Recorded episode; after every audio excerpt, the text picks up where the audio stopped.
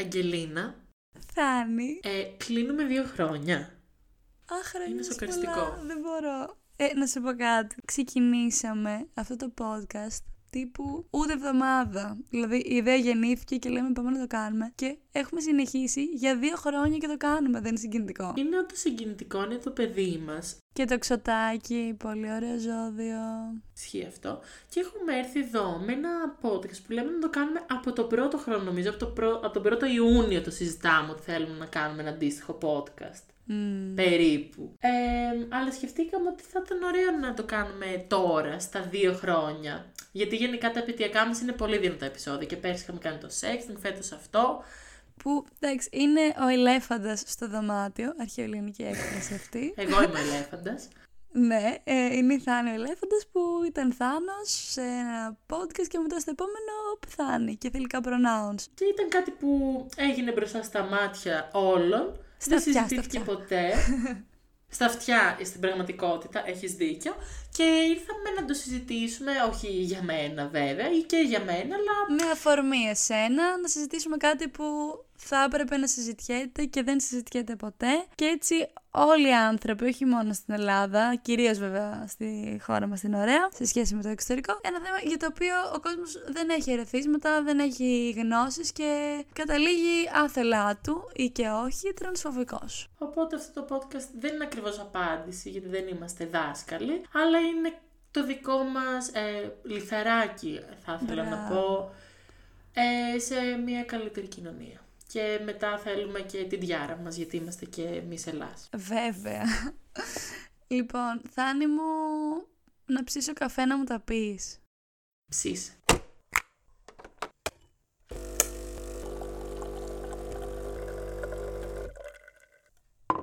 Λοιπόν, θέλω να ξεκινήσω με κάτι πολύ σημαντικό και να πούμε ότι αυτό το podcast δεν είναι διδακτικό ακριβώς. Δεν θέλουμε να κουνήσουμε το δάχτυλο σε κανέναν. Δεν θέλουμε να πούμε ότι εμείς είμαστε γαμάτοι μη τρανσφοβικοί άνθρωποι. Όντας τρανς ή όντας ε, κολλητή τρανς, δεν είναι αυτό το νόημα αυτού του podcast, γιατί αυτό που θέλω να πω εγώ είναι ότι είναι πολύ δύσκολο το να μην είσαι τρανσφοβικός σε μια τρανσφοβική κοινωνία. Όταν έχεις μεγαλώσει και έχεις φορέσεις, σου έχουν φορέσει κάποιες αντιλήψεις και κάποιες απόψεις, το να τις αποποηθείς και να τις βγάλεις από πάνω σου είναι πολύ δύσκολο. Απλά αυτό το podcast για μας είναι αυτό που μπορούσαμε να κάνουμε εμείς, το λιθαράκι μας και κάποιες σκέψεις που έχουμε και μια συζήτηση που ήδη δεν γίνεται, λίγο να τη φέρουμε στην επιφάνεια. Και δεν είναι τόσο απόψεις που μας έχουν φορέσει, όσο ότι δεν μας έχουν φορέσει απόψεις. Δηλαδή δεν εκτιθέμεθα καθόλου σε αυτό το ζήτημα και το μόνο που έχουμε σαν ερέθισμα είναι μερικά φοβερά τρανσφοβικά αστεία τα οποία επαναλαμβάνονται έτσι, τα έχουμε καραμέλα και είναι και αστεία και γελάμε κιόλας. Ε, να ξεκινήσουμε με ένα κέριο ερώτημα, το οποίο είναι ένα misunderstanding που λέγανε, για ο Πλάτωνας νομίζω το έλεγε το misunderstanding, Γνωστό, όντως, του Πλάτωνα. γνωστό του Πλάτωνα, φιλοσοφικός όρος, για το τι εστί να είσαι φερρυπίν τρανς γυναίκα. Και ρωτώ, απάντηση 1. Το να είσαι τρανς γυναίκα σημαίνει να είσαι άντρας που έγινε γυναίκα; 2. Γυναίκα που έγινε άντρας; 3. Άντρας που θέλει να γίνει γυναίκα; 4. Γυναίκα που θέλει να γίνει άντρας; Περιμένω. Τελείωσε ο χρόνος. Ήταν η σωστή απάντηση η κρυφή επιλογή σιγματάφ, η οποία υποδεικνύει ότι η τρανς γυναίκα δεν έγινε, δεν θέλει να γίνει γυναίκα, είναι ένας άντρας που θέλει να γίνει, είναι μία γυναίκα, τελεία, η οποία δεν είναι cisgender. Και τι σημαίνει αυτό ρε Θάνη; Και λοιπόν, εδώ θα έρθει η ορολογία για αυτό το επεισόδιο και να πούμε πρώτα τι σημαίνει cisgender. Cisgender είναι όταν το κοινωνικό σου φύλλο ταυτίζεται με το φύλλο που σου δόθηκε στη γέννα. Να πούμε και τι και εσείς, για να μαθαίνουμε και κάτι, είναι μια, ένας λατινικός όρος που σημαίνει από αυτή την πλευρά. Και να το πούμε και στα ελληνικά, γιατί είμαστε και περήφανοι Έλληνες και κάνουμε ένα ελληνικό podcast, χαχα. Είναι, ε, το έχω γράψει γιατί γενικά είναι επίσημο όρος, το ταυτοφιλικό. Ταυτοφιλικό. Ταυτοφιλικό, βεβαίως. Μάλιστα. Λοιπόν, και πάμε στο κέριο ερώτημα επίσης, τι είναι το κοινωνικό σου φύλλο. Βρε αδερφέ. Θες να το απαντήσεις, Να θες αναπτύξω, να απαντήσω; αναπτύξω. Θα αναπτύξω ότι το κοινωνικό φύλλο είναι ο ορισμός της κοινωνίας για το φύλλο σου. Δηλαδή, μια γυναίκα από τι κοινωνικές συμπεριφορές επαρτίζεται, πώς δίνεται, πώς συμπεριφέρεται; Όλο το στερεότυπο που έχει χτιστεί πάνω στο τι σημαίνει να είσαι γυναίκα. Και αντίστοιχα όλο το στερεότυπο που έχει χτιστεί πάνω στο τι σημαίνει να είσαι άντρας.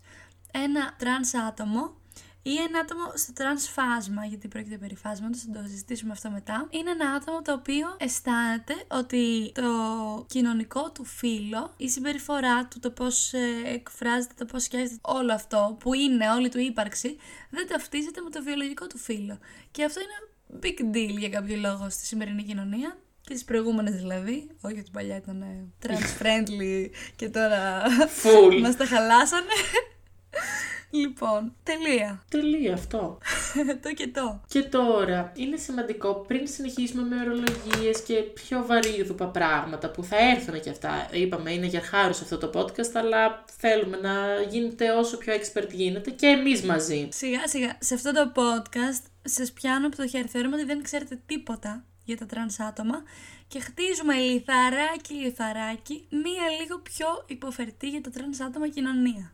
Θεωρούμε ότι είναι ένα κομβικό podcast που πρέπει να συμβεί. Πρέπει να ακουστεί λίγο, ρε παιδί μου, τα- αυτά τα, τα πολύ βασικά. Οπότε σε αυτό τώρα θέλουμε να πούμε κάποια πράγματα, δύο-τρία, που δεν, δηλαδή να τονίσω εγώ δεν, δέλτα ε, πρέπει ποτέ, πι όμικρον ταφ ε, να πεις, να κάνεις σε ένα τρανς άτομο. Και άμα το δεις να συμβαίνει, πρέπει να αντιδράσεις. Πολύ σημαντικό επίσης, όταν είμαστε παρατηρητές σε τέτοιες συμπεριφορές, είναι σημαντικό να μιλάμε. Λοιπόν, μία πολύ ωραία λέξη, πάμε όλοι μαζί, τραβέλι.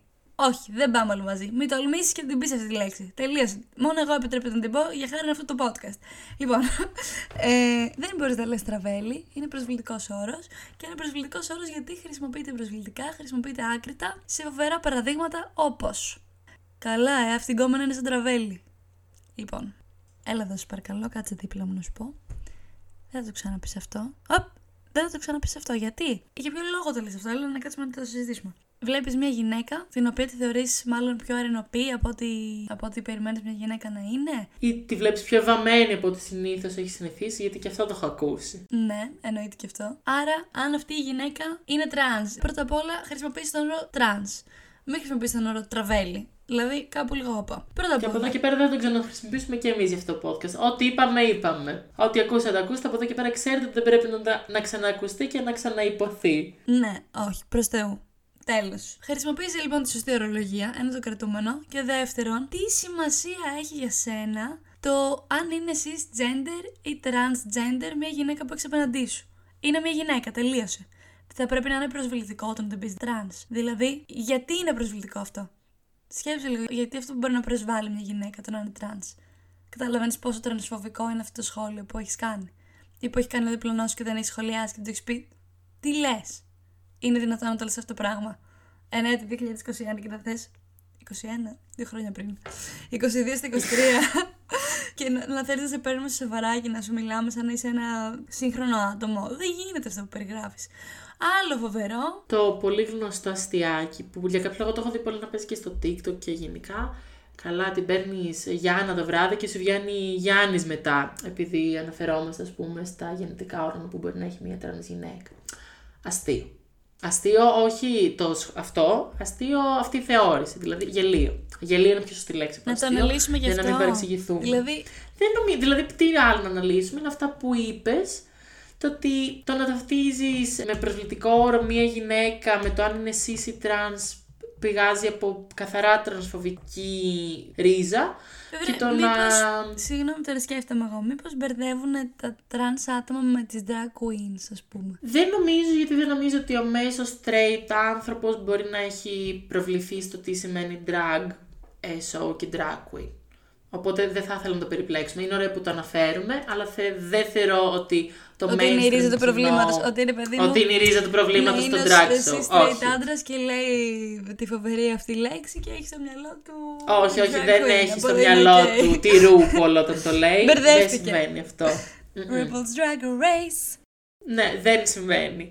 Τώρα, πέρα από αυτή την καταπληκτική λέξη, κάτι που δεν πρέπει ποτέ να κάνεις, ποτέ είναι να αναφέρεσαι σε ένα τρανς άτομο με το παλιό του όνομα. Με το όνομα που του δόθηκε όταν γεννήθηκε, που πιθανότατα δεν είναι αυτό που έχει επιλέξει στη μετέπειτα ζωή του. Είναι ένα όνομα που για κάποιο λόγο το έχει απορρίψει, αν το έχει απορρίψει, γιατί πολλά άτομα που μπορεί να έχουν πιο ουδέτερα ονόματα ή και όχι, συνεχίζουν να ζουν με αυτό το όνομα και είναι δικό τους θέμα, εννοείται. Αλλά αν ένα άτομο έχει επιλέξει ένα διαφορετικό όνομα να πορεύεται στη ζωή του με αυτό, εσύ οφείλεις να το σεβαστείς και να του αναφέρεσαι με το όνομα που έχει επιλέξει. Εγώ πλέον δηλαδή, ξέρετε μέσα στον podcast ότι επιλέγω να αναφέρομαι ως Θάνη και μου απευθύνεστε έτσι. Παρότι γνωρίζετε, ας πούμε, το παλιό μου όνομα. Και επίσης και οι εντονομίε, τα pronouns τα λεγόμενα. Ακριβώς. Δεν θα γυρίσεις να πεις σε έναν τρανς άντρα ε, ότι... Φιλικές αντωνυμίες. Ναι, είναι πολύ όμορφη, ξέρω εγώ. Μακάρι αν κάτι θες να πεις και αν θες κάπου να βάλεις την αντωνυμία να πεις αυτό. Τι να πω, εντάξει, όχι μην το πεις, δηλαδή ποτέ είναι πολύ άσχημο, πολύ άσχημο. Και, και σε αυτό το σημείο, α, συγγνώμη πες. Ναι, απλά επειδή τα άτομα αυτά για να φτάσουν στο σημείο να αποδεχθούν και να αντιληφθούν κιόλας. Και να εκφράσουν. Και να εκφράσουν. Πολύ σημαντικό. Ακριβώς. Πώς βιώνουν την ύπαρξή τους. Έχουν κάνει ένα μεγάλο ταξίδι και το να, ξαφνικά να, να τους ε, απευθυνθείς με λάθος ε, pronouns και λάθος όνομα τα πάει πολλά βήματα πίσω και δείχνει πραγματικά ότι δεν τα σέβεσαι, δεν τα ακούς. Μα και όχι μόνο στα τρανς άτομα, αν το σκεφτείς. Δηλαδή, εγώ έχω δει πειραματικά βιντεάκι που αναφέρονται σε cis άτομα με λάθος αντωνυμίες και είναι πολύ triggered και τους διορθώνουν αμέσως και νευριάζουν. Σκέψου ένα άτομο που έχει παλέψει για να καταφέρει να χρησιμοποιεί αυτή την αντωνυμία, πόσο πληγωτικό μπορεί να είναι γι' αυτό, αυτό το λάθος.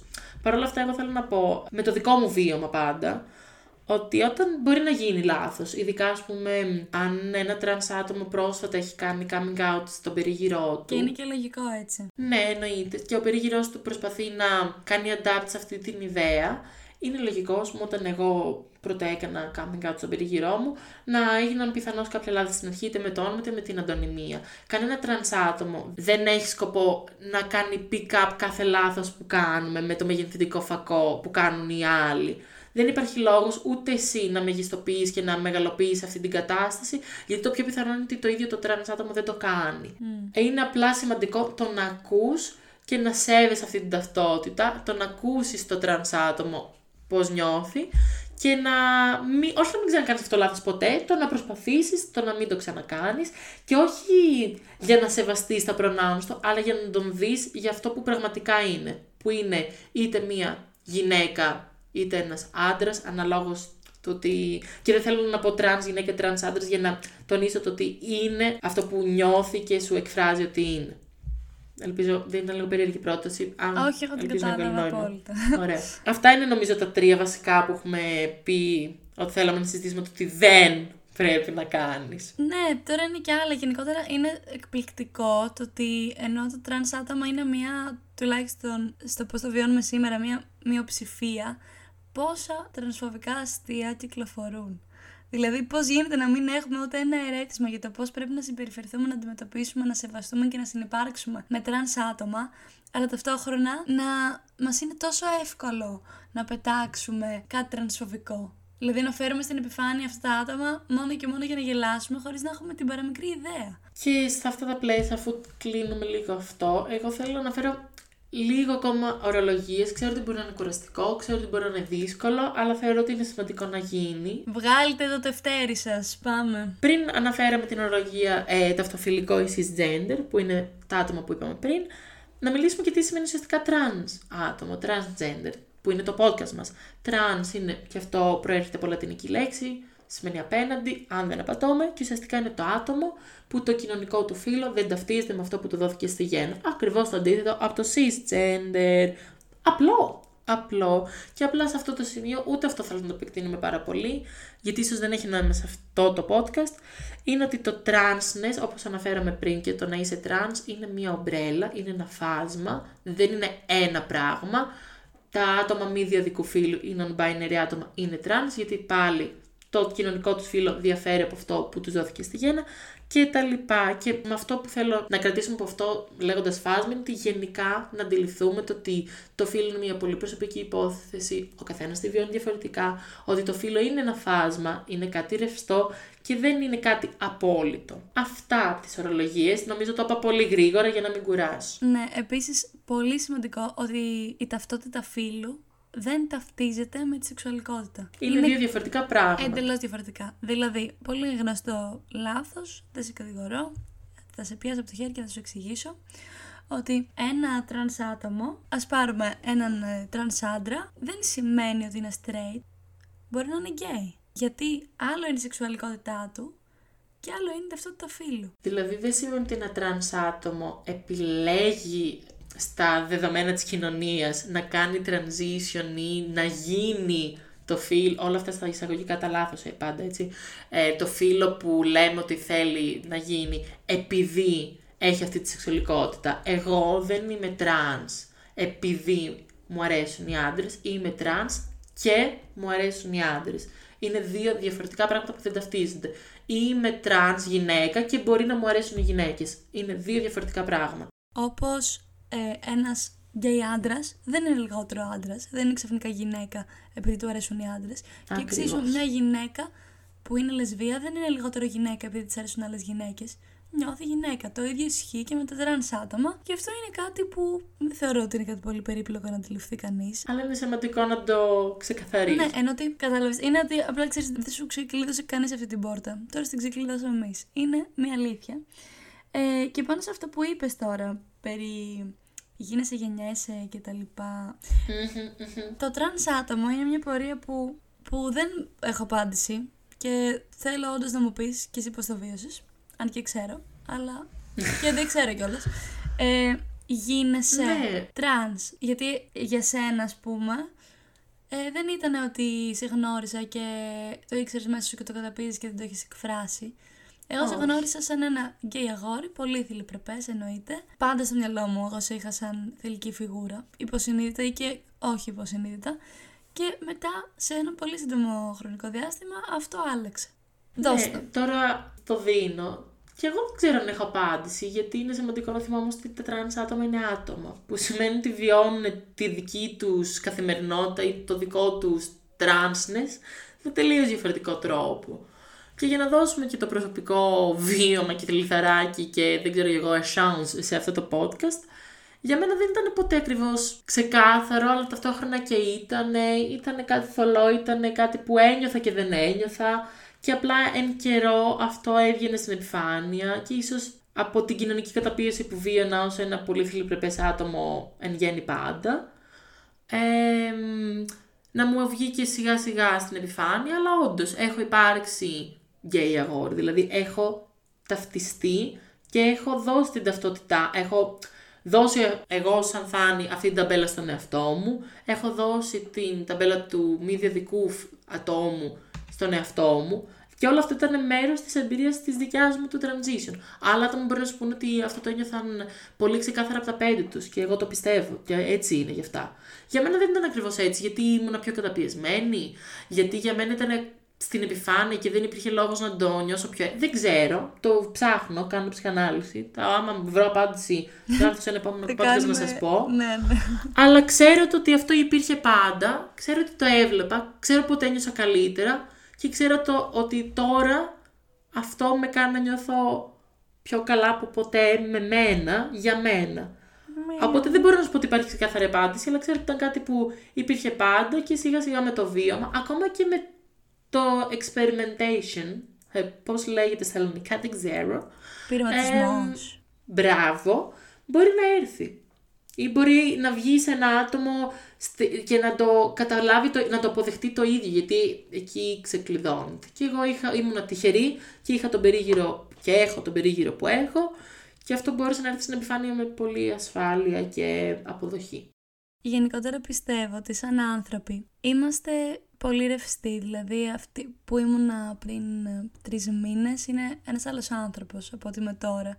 Οπότε θεωρώ εγώ ότι μέσα στη ζωή ενός ανθρώπου δεν σημαίνει ότι ξαφνικά λες «Α, εγώ ξυπνάω, όχι ξυπνάω, δεν ξυπνάω και το συνειδητοποιώ, αλλά κάτι μέσα μου λέει ότι ξέρεις ε, είσαι άντρας. δεν ε, πιστεύω ότι αυτό είναι κάτι de facto που θα με ακολουθήσει για πάντα στη ζωή μου. Δηλαδή, η ταυτότητα του ανθρώπου αλλάζει συνεχώς και υπάρχουν ερωτήματα που μπορούν να σου αλλάξουν και τη σεξουαλικότητα. Είμαστε, είμαστε ρευστοί, θεωρώ εγώ, σαν άνθρωποι και είναι κρίμα να περιοριζόμαστε. Σε ταμπέλες, γιατί οι ταμπέλες, όπως ναι. μου αρέσει να λέω, είναι χρήσιμες όσο εκεί που δεν σε περιορίζουν. Πολύ ωραίο αυτό, let's quote this. Ε, και επίσης θέλω και κάτι άλλο να σε ρωτήσω. Ήθελα να σε ρωτήσω, εσύ τι σχέση έχεις με το θάνατο; Δηλαδή, το έχω γενικά απορία, δηλαδή θα νιώθεις ότι είναι κομμάτι σου, ότι, ότι είναι ένα άλλο ξεχωριστό άτομο, ότι είναι ένα άτομο που είναι νεκρό πλέον, ότι είναι ένα άτομο που υπάρχει μέσα σου. Τι νιώθεις ακριβώς, δηλαδή πώς μιλάμε για το θάνατο, μιλάμε σε παρελθοντικό χρόνο. Λοιπόν, πάλι εγώ θα μιλήσω για το πώς το βιώνω εγώ και θέλω να το τονίζω αυτό γιατί το πώς εγώ νιώθω OK να μιλάω για κάποια πράγματα δεν σημαίνει ότι ένα άλλο άτομο που είναι τρανς μπορεί να νιώθει OK.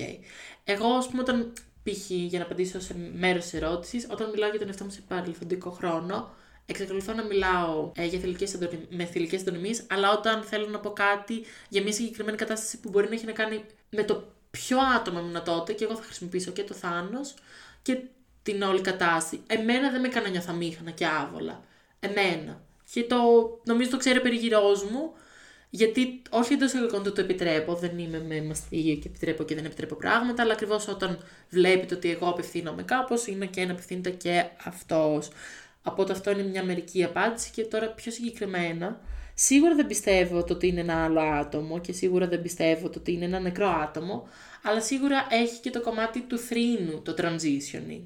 Δηλαδή όταν μπαίνει σε μια διαδικασία να κάνεις το transition και το να κάνεις το transition δεν είναι, δεν μιλάω ούτε για χειρουργία, ούτε για ορμονοθεραπεία, ούτε τίποτα. Εννοώ το να μπεις σε μια διαδικασία να αλλάξεις την παρουσία σου στην κοινωνία, το πώς σε έβλεπε η κοινωνία.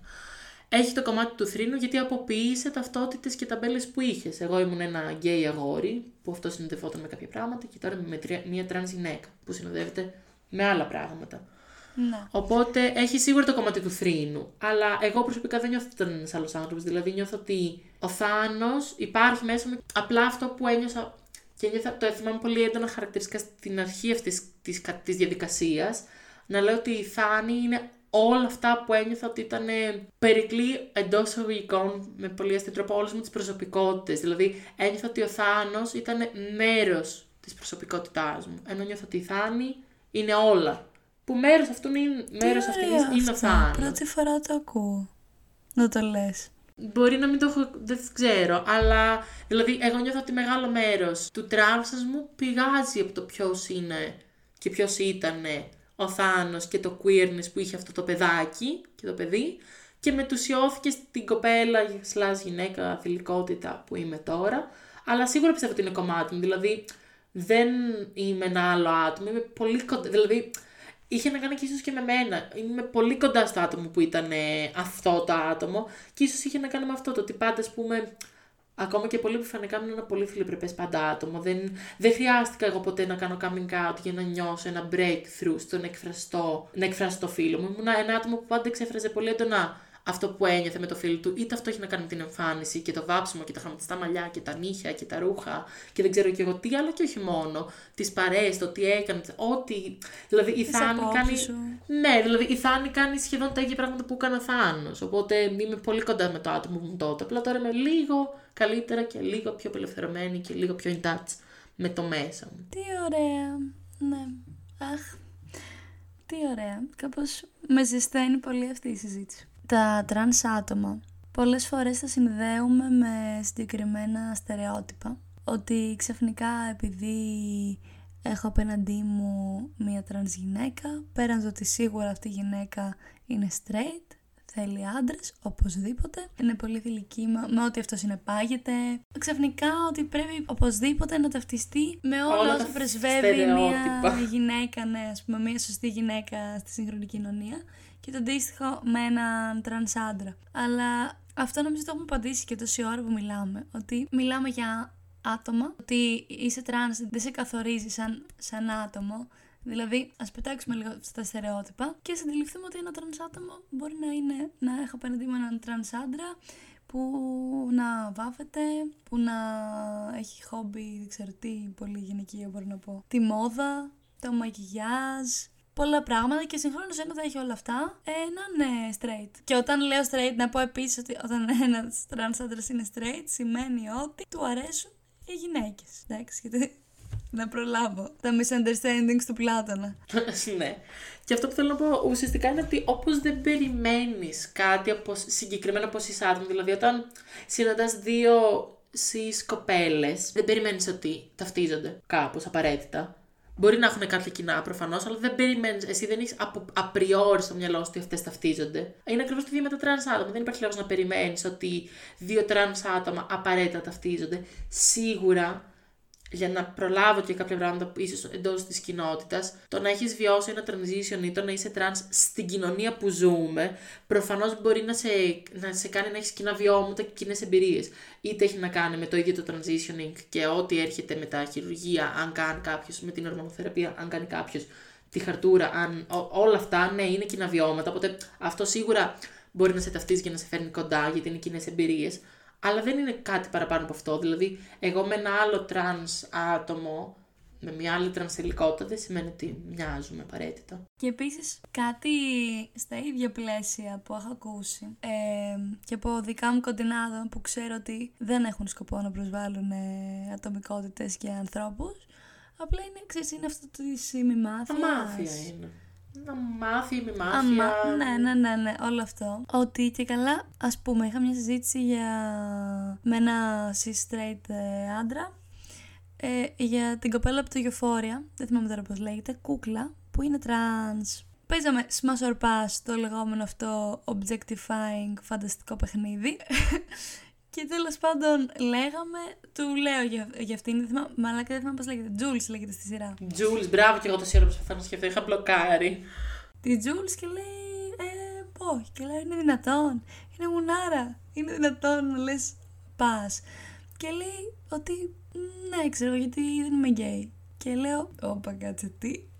δηλαδή, λοιπόν, πάμε να το πιάσουμε από την αρχή. Το να έλκυσε από ένα τρανς άτομο δεν σε κάνει γκέι. Αυτό, είναι η αρχή και το τέλος. είναι αυτό. Ένα το κρατούμενο.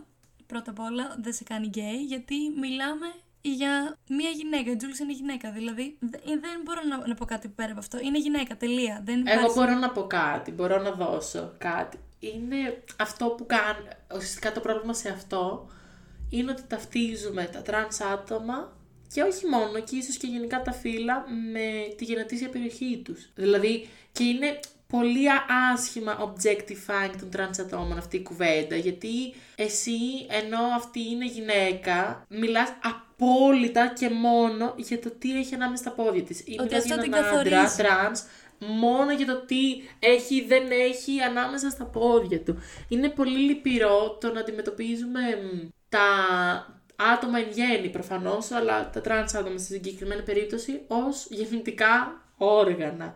Και στην τελική η έλξη είναι έλξη. Αν είσαι ένας άντρας που έλκεσαι από μια τρανς γυναίκα, έρχεσαι από αυτή τη γυναίκα. Θες εσύ να λες ότι ταυτότητά σου είναι bi, gay, straight, pan, ε, μαρίκα, ταμπέλα, ε, μικρόφωνο, Δηλαδή, οι ταμπέλες δεν υπάρχει λόγος να είναι περιοριστικές. Αν κάποιος άνθρωπος βιώνει την έλξη με ένα άλλο, οποιοδήποτε άτομο ή με ένα τρανς άτομο στην συγκεκριμένη περίπτωση, βιώνει την έλξη. Τελεία.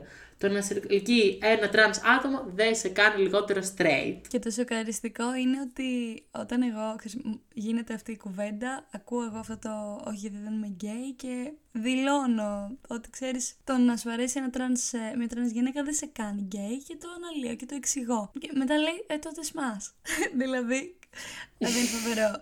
Και είναι φοβερό. Είναι αστείο, γιατί ουσιαστικά αυτό σε περιορίζει η ταμπέλα σου εκεί. Είναι ξεκάθαρο αυτό. Ναι, μα ξαφνικά η, η ερώτηση που πρέπει να κάνεις στον εαυτό σου είναι γιατί σε νοιάζει τόσο πολύ να επιβεβαιώσεις ότι είσαι straight; Γιατί έχεις αυτή την ανάγκη. Δηλαδή, δεν μπορείς απλά να αρκεστείς ότι σου αρέσει ένα άτομο και σου αρέσει το άτομο. Σε κάνει περισσότερο άντρα. Λες, Α, εντάξει, δεν είμαι γκέι, τότε ωραία. Όλα καλά. Φιου. Είμαι ευτυχώς Παναγία μου, ο άντρας απολαβαρή ακόμα. Και τώρα που μου αρέσει αυτή η τρανς γυναίκα. Ευτυχώς Παναγία μου. Να είσαι καλά, να κοιμάσαι ήσυχος το βράδυ. Ε...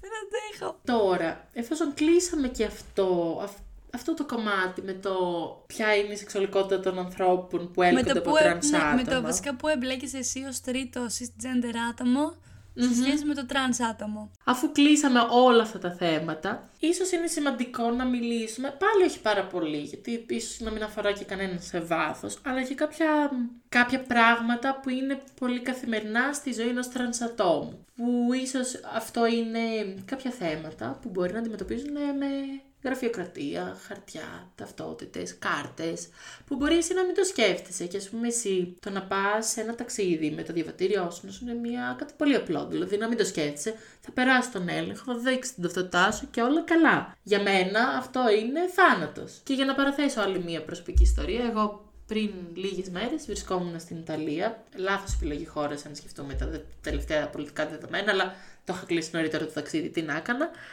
Πηγαίνοντα στο αεροδρόμιο τόσο της Ελλάδα όσο και της Ιταλίας, εγώ είχα τρομερό άγχος με μ, τα χαρτιά μου. Γιατί καλός και κακός εγώ αυτή τη στιγμή δεν έχω αλλάξει ακόμα χαρτιά, ταυτότητα. Καλά, δεν είναι και εύκολο, δεν είναι ότι ξέχασες να πας. Ναι, ναι, έτσι κι αλλιώς. Δεν είναι ότι είπα από ότι εύκολο που είναι και εγώ ξύνω τα τέτοια μου και δεν πάω. Όχι. Αλλά τέλος πάντων, ε, και θε- έχω, αυτή είναι η κατάσταση. Και εμένα αυτό το πράγμα με πίεζε πάρα πολύ ψυχολογικά. Εν τέλει, στη δική μου περίπτωση ήμουν τυχερή και δεν αντιμετώπισα κάποιο πρόβλημα. Αλλά υπάρχουν πάρα πολλές ιστορίες ατόμων, τρανς, αγοριών και κοριτσιών, που μπορείτε να γκουγκλάρετε πολύ εύκολα να δείτε τι συμβαίνουν πολύ άσχημα πράγματα και πολύ εξευτελιστικά. Και αυτό είναι κάτι που στη δική σου σ- καθημερινότητα, το σου ως ένα cisgender άτομο, είναι κάτι πολύ απλό που για μένα δεν είναι. Και αυτό έχει άπειρα παρακλάδια, άπειρες ιστορίες έχω να σας πω, από τα ΚΤΕΛ, από τη ΔΕΗ, από. Ου, καλά, όταν γινόταν αυτό με τα πιστοποιητικά που έπρεπε να τα δείχνουμε. Έχω πάρα πολλές ιστορίες τέτοιες και ήταν γενικά πάρα πολύ. Επιβεβαιώνω. Ήταν πάρα πολύ δύσκολη περίοδος για πολλά τρανς άτομα, γιατί χρειαζόταν να ερχόσουν αντιμέτωπος ως άνθρωπος καθημερινά με αυτή την κατάσταση και ήταν πολύ ψυχοφθόρο. Οπότε αυτό δεν το αναφέρουμε για να λυπηθούμε κανέναν, δεν είναι, κανείς δεν ζητάει λύπηση. Και δεν νομίζω βέβαια ότι είναι και κάτι που συνηθίζεις, δηλαδή το να, να πας εσύ ε, ως γυναίκα και να δει ο- οι άλλοι στα χαρτιά σου το Άρεν, dead ας name πούμε. σου ναι, και όλα αυτά ε, και να σου πει τι γίνεται εδώ, τι χαρτιά είναι αυτά που μου έχεις φέρει. Δεν νομίζω ότι είναι κάτι που μπορείς να συνηθίσεις, να πεις Α, εντάξει. Γιατί έρχεται σε μεγάλη σύγκρουση με, τη, με αυτό που είσαι, με όλη σου την είναι ύπαρξη. πολύ δις, είναι περίεργο και γενικά είναι κάτι που δεν το αναφέρω για να με λυπηθεί ή να λυπηθεί κανείς στην τρανς κοινότητα, αλλά να αφουγκραστεί ότι πράγματα που για άλλον είναι καθημερινά και πολύ απλά και μηχανικά και αδιάφορα και δεν ξέρω και εγώ τι για άλλα άτομα δεν είναι.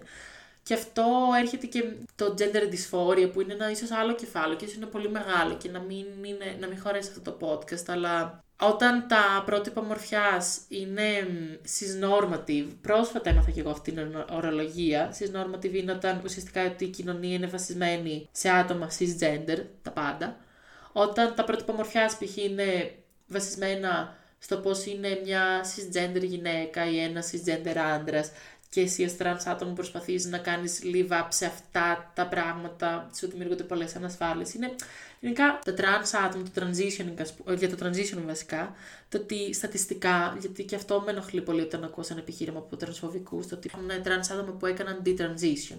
Και σου λένε ότι άρα γιατί να σε αφήσω και κάτι τέτοια. Στατιστικά, το transitioning σώζει ζωές. Πριν καταθλιπτικά και suicidal, πριν το transition και μετά λόγω της εφορίας φύλου σώζουν ζωές, πραγματικά.